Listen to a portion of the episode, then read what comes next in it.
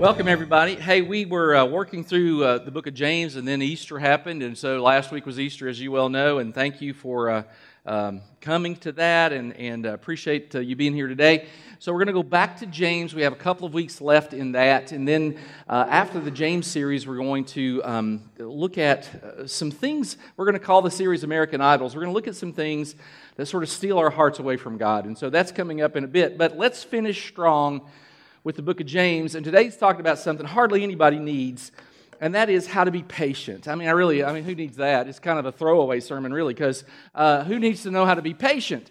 But we're going to talk about it just a little bit anyway, because it's in Scripture, and evidently somebody, someplace, needs it. Now, if you think about it, your whole life is a lot about waiting. You you can't wait to get to school when you're a little kid. And then you get to school and you can't wait to get to middle school. And you get to middle school, you can't wait to get to high school. And when you're in high school, you can't wait to get to college. And then you can't wait to get a job. And then when you get a job, you can't wait to get home from the job. And there's just waiting and waiting and waiting. And, and so today we're going to talk about this whole notion of why it's important to be patient. So let's, let's chat about it. In fact, we're going to talk about uh, why it's important. We're going to talk about when you're going to be patient. And then, most importantly, we're going to kind of end with how are you patient? So let's talk about those things today. Now, um, if you go to a fine restaurant, and um, this is the picture I picked for a fine restaurant. Most of us, this is us. But anyway, let's go back. Um, if you go to a fine restaurant, you go to a fine restaurant, um, there's a lot of waiting going on. In fact, think about this. There are five specific times you wait at a restaurant. You walk in, and what do you do? You have to wait to be seated and they're seated and they take your order for your, your drink. And so you wait for your drink, and then you wait for them to come back to take your order, and then you wait for your food, and then you wait to get the bill, right? You, it's all about waiting. And what are those guys called? Waiters. That's right. So uh, here you don't have that. But, but we're going to talk about today this whole idea that we all need patience in our lives. And so James, the, the beautiful thing about the book of James is he just talks about stuff we all need. Now, he begins by, he uses these three really good illustrations. And again, we talked about this a lot. The, the thing about James that's great is he just illustrates wonderfully. So he begins with the, the why of, of or the win, you know, the win of, of patience. So when we're to be patient, number one, when circumstances are out of our control. Sometimes you just can't control stuff. And so he says, Be patient then, brothers and sisters, until the Lord's coming. And he talks about the Lord's coming a lot understand the first century context here, right? You've got people who they, they live in, in, a, in a society where you're Jewish or you're Gentile and you're Christian. You're kind of odd man out a little bit if you think about it. The, the Jews have a set way of doing things and they have rules and regulations, and you have the Greeks and they do it a certain way. And you're kind of in no man's land. And if you were Jewish and you became a Christian, then Jewish people didn't really want to have anything to do with you. And if you were Greek and you became a Christian, people didn't really want to have anything to do with you. And so you're kind of out there on an island. And what you want when you feel alone is hope. And so James has this pastor's heart, and he's saying, listen, things aren't good now, the circumstances aren't good now, but he wants to remind you be patient because the Lord is coming. He's coming again. Now, think about that was 2,000 years ago, and Jesus hasn't come back yet. But it's closer today than it was 2,000 years ago. So the words still apply to us. There is hope. So he says, Hey, be patient then, brothers and sisters, until the Lord's coming. See how the farmer waits for the land? This is his first illustration. To yield its valuable crop, patiently waiting for the autumn and the spring rains. And the one thing that you have to have if you're a farmer, and I've never been a farmer, but Miriam and I are kind of homesteading right now. Uh, we have two tomato plants, and so uh, we feel like that's really big for us. And we have some raised garden boxes, and uh, we put the, you have to mix like peat moss and manure. Evidently, I don't. I didn't do it. Miriam did. Uh, anyway, uh, so when I say we're homesteading, I mean Miriam, frank, frankly. But she she put the stuff in there, you know, and then but it was windy Friday. We did all this on Friday. It was windy Friday, and and so we had to wait. Again, we being she. Uh, she had to wait to plant the plants because you don't want to plant tomato plants when it's windy. It just it wouldn't make any sense. And so if you're a farmer, you're constantly waiting on something. You're waiting on the right amount of sun, you're waiting on it to rain, you're waiting on it to not rain, you're waiting on the harvest, you're waiting on it to be dry enough to harvest. Uh, I'm from Kentucky. We grow tobacco. That was the big thing. I know tobacco. I don't know a lot of other things how to grow that, but I do kind of know a little bit about tobacco. And when tobacco grows, you have to top it, and then you then it gets big, and then you have to cut it, and then you have to load it, and then you put it in the barn. I've done all these things, and none of them are fun, by the way. And um, I, I, remember there's always a sequence to things. There's always a waiting time, and then once it's been in the barn, it cures and it gets soft, it gets brittle and then soft, and then you take it down. And today they, they bale it, but they used to take it off of the stalk, and and all those things. There was a, a sequence. You you had there was timing to all of it, and and so when when when Paul uh, when uh, James writes this, he's saying, listen, there's a there's a s- sequence to this stuff and one of the best pieces of advice you're ever going to hear in life is life is seasonal. Uh, Solomon talks about it. There's a time to be born and a time to die. He talks about this in the book of Ecclesiastes. And sometimes you have seasons of, of harvest and things go well for you and you get the new job and your grand you know your, your daughter has a grandbaby or whatever i mean there's a season of, of good things uh, you get married. I mean, you know, you you, there are se- you graduate. There are seasons of good stuff, and, and, then there are seasons of bad stuff. And, and you lose a job, or your car breaks down, or you, you, you know the, uh, your taxes were more than you expected. And so you have to understand to not get too up when it's up, and to not get too down when it's down, because if you're up now, there's a chance, there's a pretty good chance there's going to be a season where it's down. And if you're down now, you just don't need to think, well, it's always going to be down, because there's always a season after that that's up. I heard an old farmer one time say, my first church, he said, after every, after every drought, there's a rain. Which is true. Think about it. Uh, it's really good. It's good wisdom. After every drought, there's a rain. You don't know when it's coming. But the end of every drought is a rain. And he, he, was, he was basically saying, don't get too up and don't get too down. At the end of every drought, there's a rain. And we have this tendency, if things, if we have these circumstances that we can't control, we have a tendency to worry. Now, the problem with worry is this to worry about something I can change is just dumb. If you can change it, then change. It's like I'm worried about, you know, I'm worried about not making good grades. Well, study, you know, I mean, do, do something about it. You can, you can do something. Um, now, to worry about something you can't change is useless. So, worry really is kind of a, a, fool's errand. Why do this if it really isn't productive? So, the first thing is when circumstances are beyond our control, we need to be patient. Now, this you're going to love this one. When people won't change, have you ever wanted to change somebody? Can I get a witness? I mean, seriously, how many of us have had somebody in our lives, it might be our spouse, it might be a coworker, it might be a child, that we simply wanted to change? And James addresses this. Brothers and sisters, as an example of patience in the face of suffering, take the prophets. What did the prophets do? The prophets' job was to change the minds of the people toward God. They were, they were not always effective at this right? Sometimes they would prophesy and they would preach and they would tell and they would talk and they would encourage and they would challenge, and people still didn't go toward God. And so he's saying, look, take the prophets as an example. In the face of suffering, take the prophets who spoke in the name of the Lord. As you know, we count as blessed those who have persevered. Not everything you do works, and sometimes you try to get people in the right place, and they simply won't get in the right place. And I talk to folks all the time who have had kids, for example, who simply won't do what you want them to do. Or you've got a spouse and you're having issues with your spouse and they won't do what you want them to do. And this is a great time to have patience because stuff takes time. And and sometimes it doesn't work out the way that we want it to. I want to give you a great illustration. This is a 19, this is an 1886 Mercedes Benz. 1886. That's awesome. Okay, now, Carl Benz is the guy that invented this thing, and he was trying to market it, but when he would drive it through the streets in Germany, people didn't like them because they were loud and it scared the children and the horses. So they made a law that he could only drive, get this, this is super. They could only drive in the city three and a half miles an hour. That was the speed limit. Do you know how fast that is?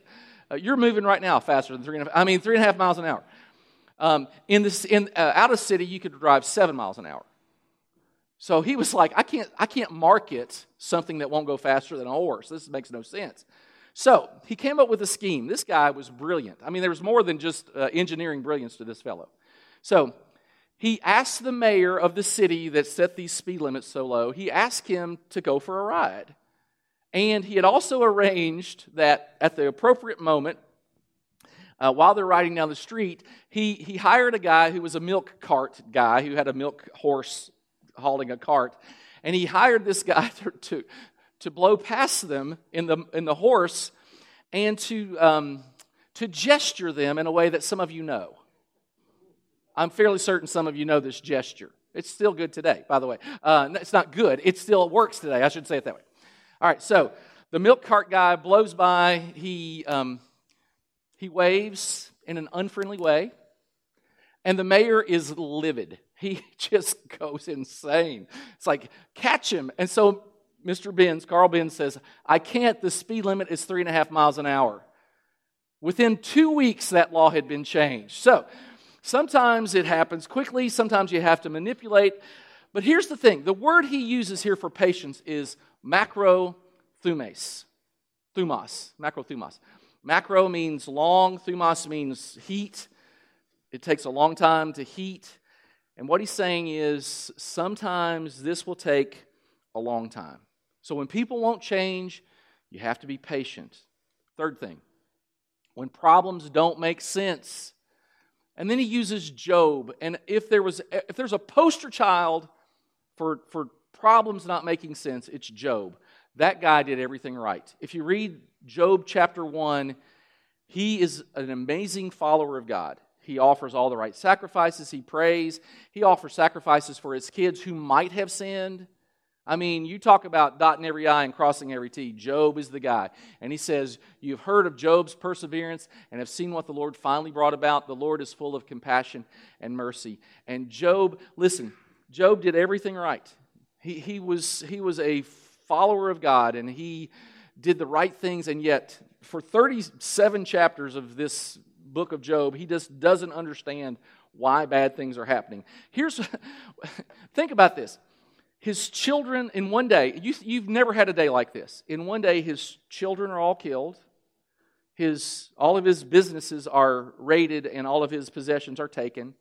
He contracts some sort of a disease that caused boils, and he was oozy, and just hor- horrible. He was horribly uh, uncomfortable.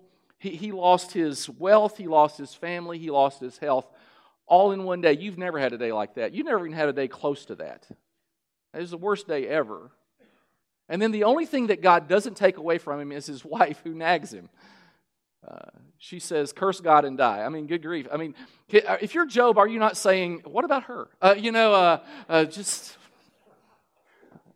why? Why? I mean, it's not. It's bad enough that you had that bad a day, but now all of a sudden, you you're somebody is there to remind you how bad your day is.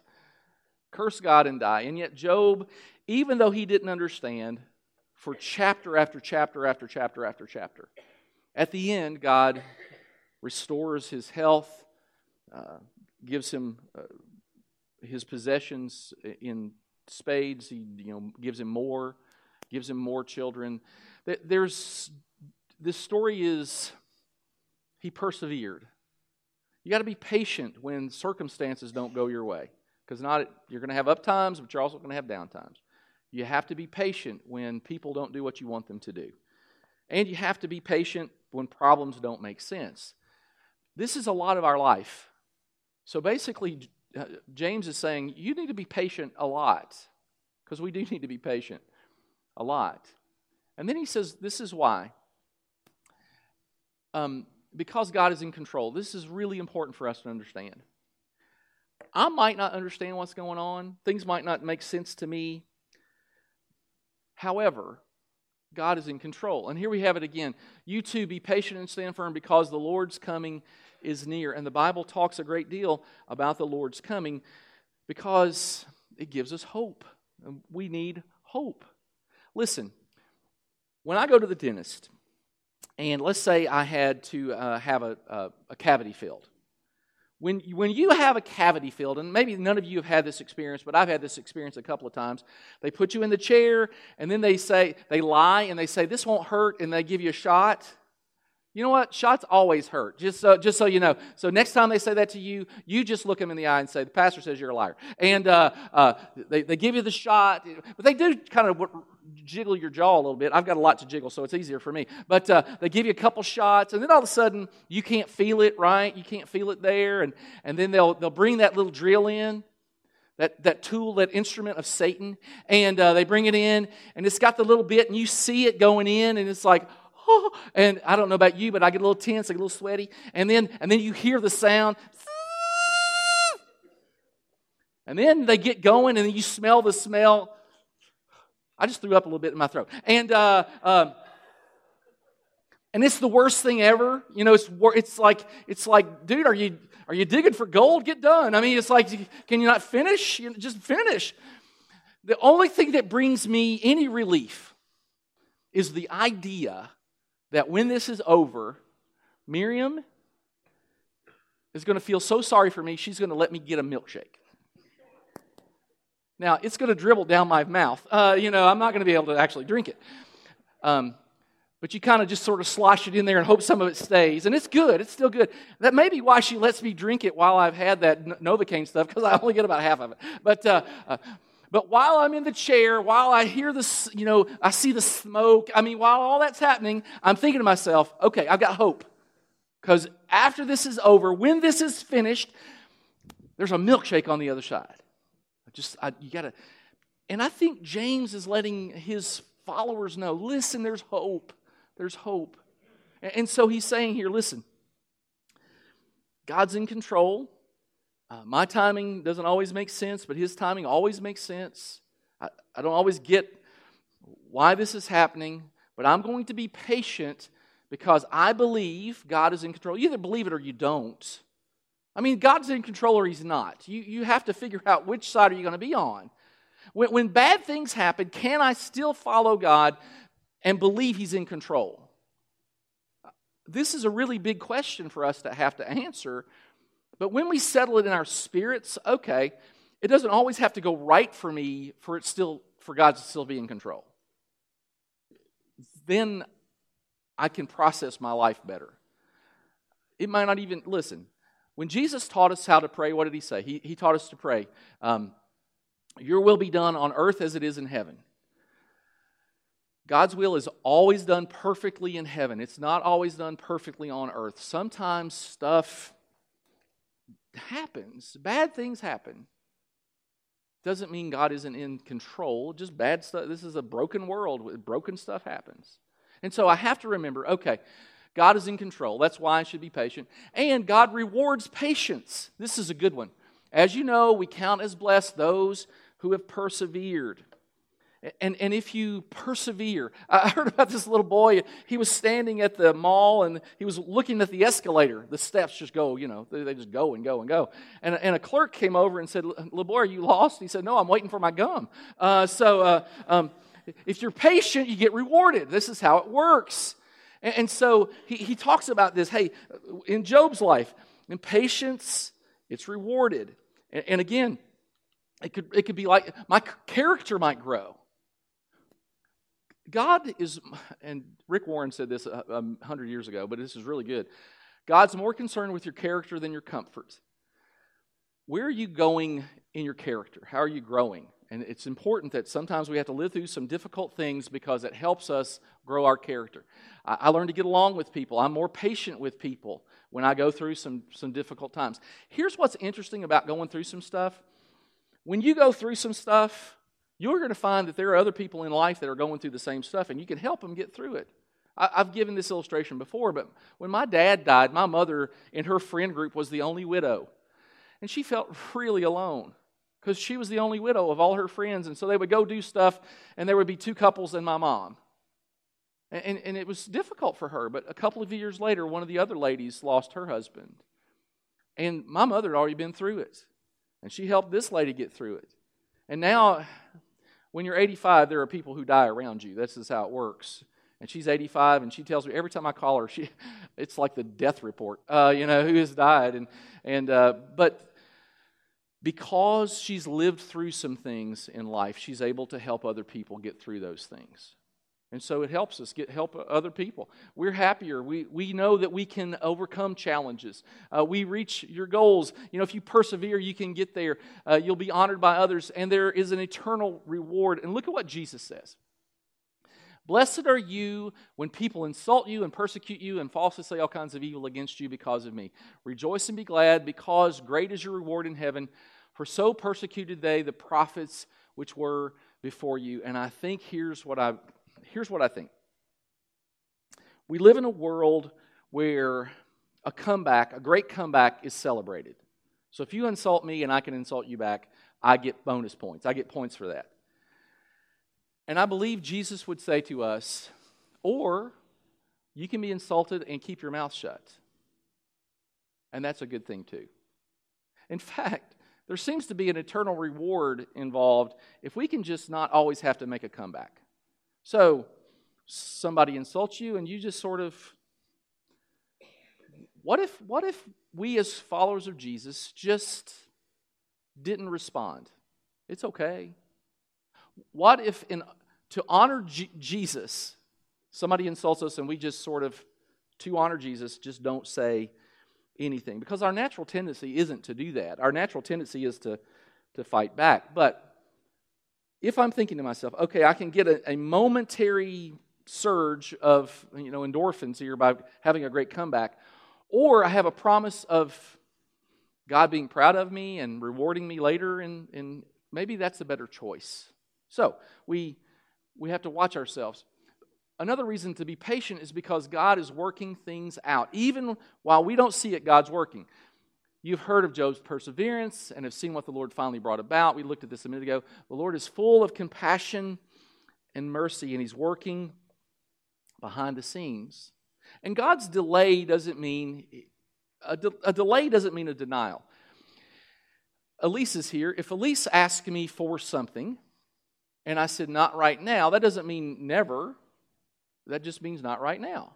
And sometimes we'll say we're, we're going to wait. We're just going to wait a delay isn't a denial. God could delay us and not deny us. Maybe, maybe there's something about us that needs to get to a different place so that He can give us what He wants us to have. And while I'm waiting, here's the thing about it while I'm waiting, it's not as if God's not doing something, God's working in all these things, He's working things out.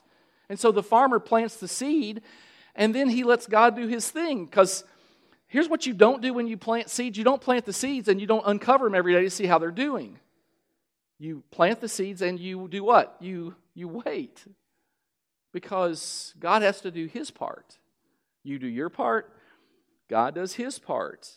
Now, look at a couple of verses here. For it is God who is working in you, He's constantly working in you, enabling you both to desire and to work out his good purpose. And then look at this one. And we know that in all things God is, and what's our word? God's working. In everything, God is working. So, what do we do while we wait? I'm going to let me tell you this interesting story from New York Times.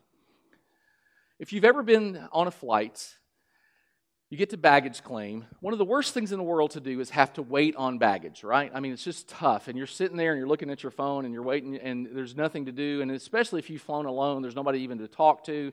And so you're just waiting there.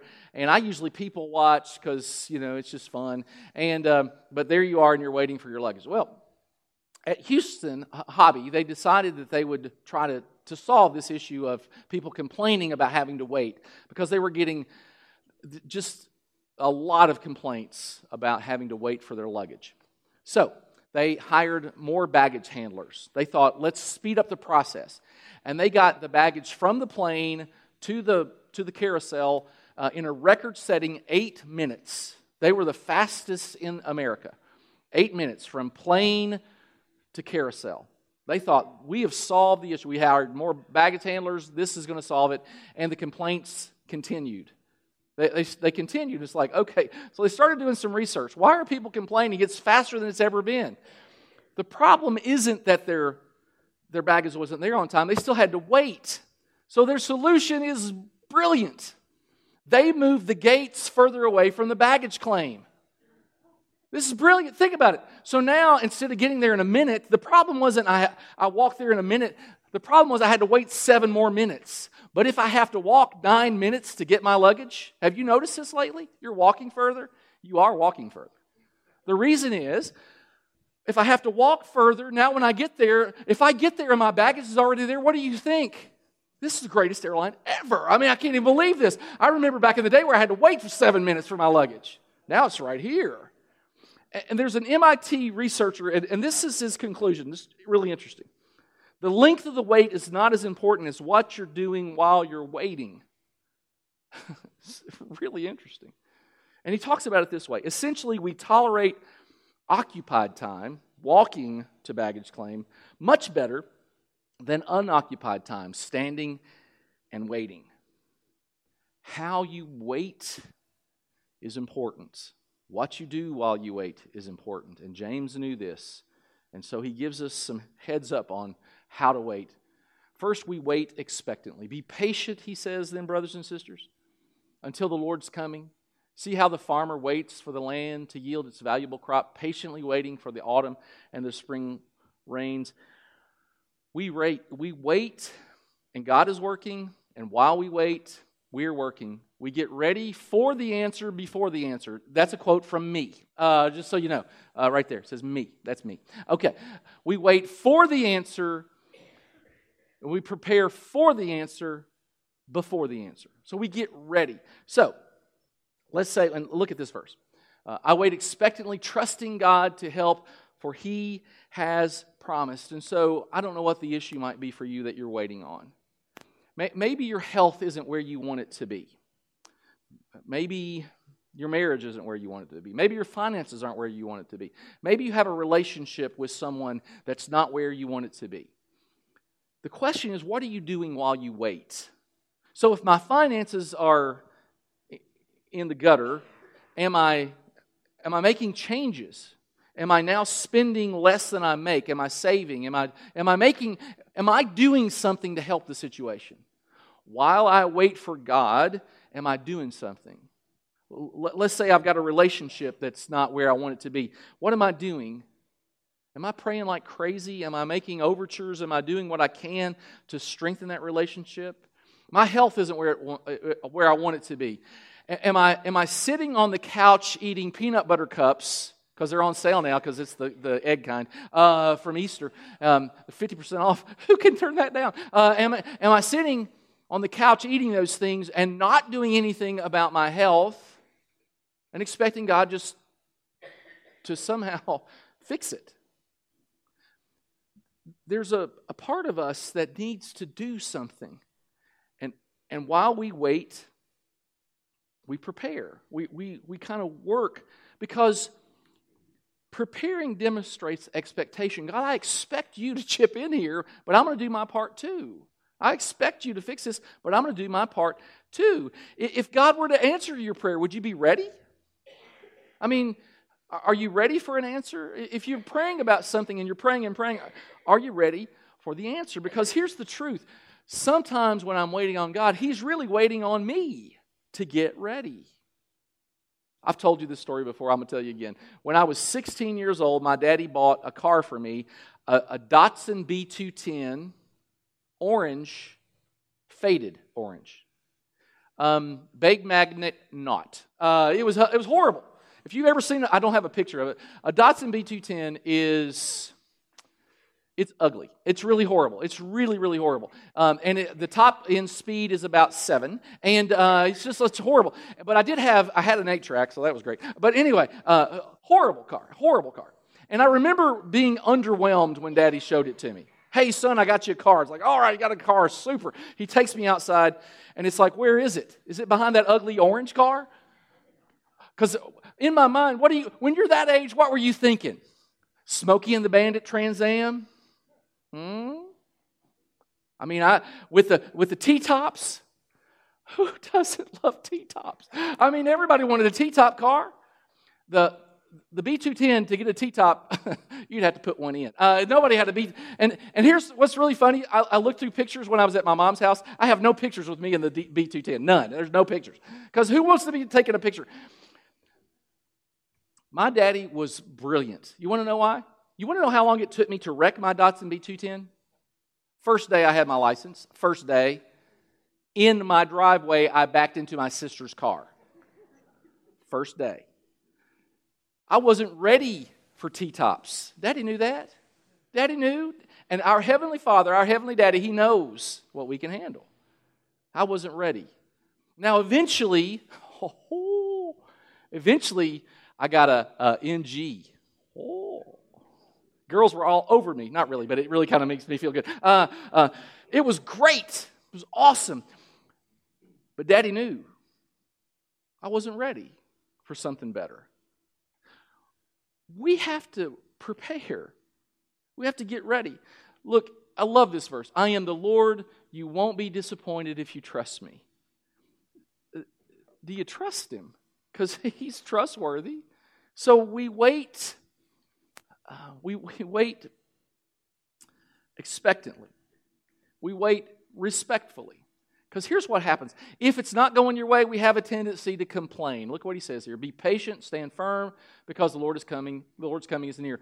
Don't grumble against one another, brothers and sisters, or you will be judged. The judge is standing at the door. And here's what happens if it's not going our way, we have a tendency to complain. And so he's saying here, hey, this don't complain. Who do you complain to most if things aren't going your way? Your family and your friends. So he's saying, don't grumble against one another.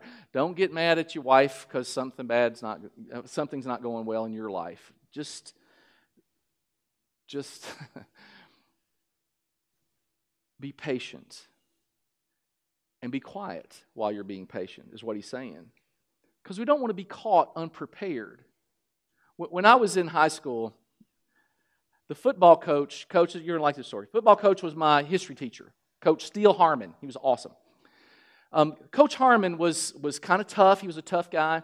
And um, he wasn't real smart because he left the room and he left us like with no supervision. So um, when Coach Harmon left one time, I decided it would be a great idea to entertain the, the class. So I, uh, I fake wrestled my down coat. You know what? You know, all wrestling is fake. Anyway, uh, you can do it with a down coat. It's, I, I know this. So anyway, I would throw my coat down and get on top of it and get on the get on the chair and you know do this stuff. It was great. Uh, April, you'd love this. Uh, I was in there doing that. And then I would get on top of it, and somebody would go one, two, and I'd let the coat flip me off. It was great. It was awesome. It was a, it was a, I could do it here, you'd laugh. It was great. I mean, even as a 10th grader, I knew I had, I had it going. I had jokes. You know, I was going. What I wasn't prepared for, as this text said, the judge was standing at the door. Coach Harmon did not appreciate that level of humor. Uh, he's, he's a codger. I don't know. Anyway, uh, he didn't like it. And I got sent to the principal's office, I think. I don't know. And maybe suspended. I, it's, all vague now. But, but James is saying, listen, don't, don't be complaining about everything. Do I trust that God is in control or not? Because then I can wait patiently. And this third one, now this almost doesn't seem to, to go together, but it will. I'll, I'll try to connect the dots. Above all, and so when he says above all, you're like, oh, wow, this is like big conclusion. And then it kind of doesn't seem to tie in, but it does, really. Above all, my brothers and sisters, do not swear nor uh, not by heaven or by earth or by anything else. All you need to say is yes or no, otherwise you will be condemned. What's that got to do with being patient? Well, I'll, I'll tell you. First century Judaism and first century Christianity in that era, they had this sort of system of, of guarantees. Uh, so you could swear by something. Now, as a Jew, a, a, binding swear would be I swear by, you know, God. If, you, if anything included God, it was binding. But if you swore by some, like if you swore by um, the heavens, not binding. It kind of seemed binding, but it wasn't binding. So it'd be kind of like if you and I, I'll bring it into modern day. If you and I were to talk and I would say, Scout's honor, I was never a scout. I'm not going to, you know, I'm not going to obey that. Or if I would say, uh, I, I, I promise on my mother's grave. Well, my mother ain't dead. So, you know, that doesn't count, right? So I, I could try to fool you. And, and what James is talking about here is there were guys who were Christians who were cheating people. He's like, listen, you don't cheat even, you, your patience, even when it costs you something. You're patient even when it costs you something. You, you, this whole book is about James saying, listen, we live differently than other people. We live in a world where everybody does really bad things and they lie to each other and they steal, and they do these things. And we live in a world, we live in America where people do really bad things, and there are really people doing bad things out there. And what James would say to us, just like he said to his people back in the first century, is we don't do that. Let your yes be yes and your no be no. That's all you need to say. Over and over in Scripture. So, and James's point Christian speech should always be honest and credible and above reproach. We're just never going to say something we don't mean. Booker T. Washington wrote a book called Up from Slavery. He talks about a man that he met one time who had made an agreement with his master, a black man who had made an agreement with his master. He lived in Virginia, and he made an agreement with his master that he could buy his freedom. And in this agreement, the, the idea was he could go anywhere for occupation, and when he got enough money, he would pay himself off, basically, pay off his freedom. He would buy his own freedom. And this man went to Ohio, and while he was in Ohio, the Emancipation Proclamation was made, and his debt was forgiven. And yet, this man worked for two more years, $300 he owed his master. He walked from Ohio to Virginia. With interest, he paid this man the $300 that he owed him. And Booker T. Washington said, Well, why did you do that? You didn't have to pay. And he said, Listen, I gave my word, and even though I didn't have to pay, I've never, I've never gone against my word. So if I gave my word, I'm going to keep my word. What James is saying here is patience will sometimes mean you gave your word. And even though it's difficult, you keep your word. Because this is what Christians do. We don't behave like everybody else. We're patient. We believe that God is coming back. We wait expectantly. We believe that He's in control. We wait respectfully. We don't complain about everything that's going on in our lives. And we keep our word. Part of patience is you, if you say it, you do it. And I love that James holds us to this better standard. I mean, there's the way everybody does it, and James is like, but that ain't us. That's not how we behave. We're better than that. We're better than that. Just remember, God calls us to better than that. Let's pray. Father, we thank you for the challenge that is to live in a way that's different and in a very impatient, fast paced world. Help us to be patient in all things. Help us to honor you with our words, with our commitments. Help us to work while we wait. Help us to believe that you are in control. And help us to act like it. We pray it in Jesus' name. Amen and amen.